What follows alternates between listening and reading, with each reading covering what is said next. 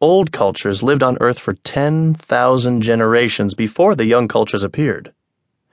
The principles of the old cultures are, as we shall soon see, the same as Aquarian core values: friendship and equality within the tribe and in relations with other tribes, the lifelong security of a community that is one's true wealth, a conscious and modest use of only as many resources as are really needed, a reverence for all life, and a core belief that all things are interconnected in a design that human beings celebrate in ceremonies of thanksgiving and inclusion, communion, and blessing. And whether one believes that the circle is cast again and again, or that we are about to transform and ascend into a whole new dimension of perception and experience, it is understood in the old cultures that the earth will continue. Life will go on. Now, as we come closer to two thousand twelve, the contrast between the two cultures has become extreme, even grotesque, and has urgency unlike anything we've ever seen.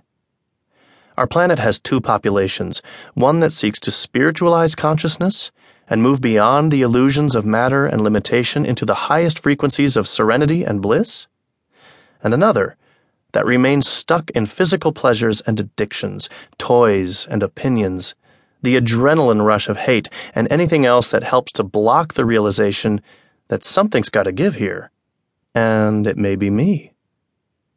Now, the issues of life and death come down simply to a practical question of whether we do or do not have the ability to change ourselves, individually and collectively, and thereby change the conditions of our lives. Are we helpless ever to lift ourselves up out of ignorance and greed, violence and hate? Are we condemned never to outgrow war, poverty, and ignorance? Never to escape from life as a relentless, slashing struggle to climb up higher or just to stay alive?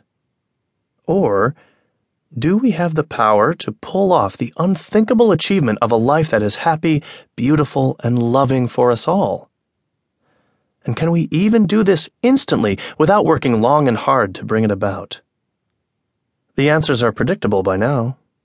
We'll look at them more closely in Chapter two as we see how the preceding great ages have molded our beliefs about ourselves, our world, and God, and how the features of the Age of Aquarius are already starting to change the ways we live and work, care for our bodies and our relationships, and reconceive our core beliefs about who we are and where we're going.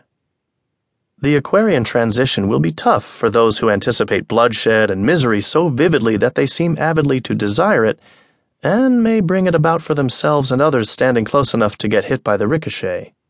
But the good news is that more and more people who play the coming years positively and proactively will show how each one of us, and the intentional groups we're forming, can manifest the outcomes we want. We'll do this when we understand the terrain we're about to cross, and the scenario of union that punishes none and welcomes all.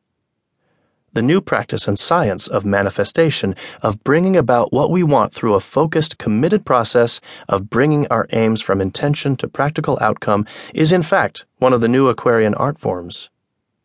Like any art, it requires discipline. How do we get from here to liberation and liftoff? Practice, practice, practice. A few years from now, not even the sky will be the limit, but we shall have to work at it. If, as Branch Rickey claimed, luck is the residue of design, then this is the time to prepare.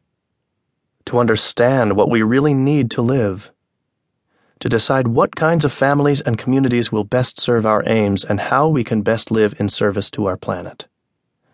To learn to live like scouts, who move on the ground soundlessly, observing everything, taking nothing away, leaving nothing behind, and reporting what we've seen accurately enough that others can find and follow the trail we've marked to the place of safety where we embrace one another in generosity and joy.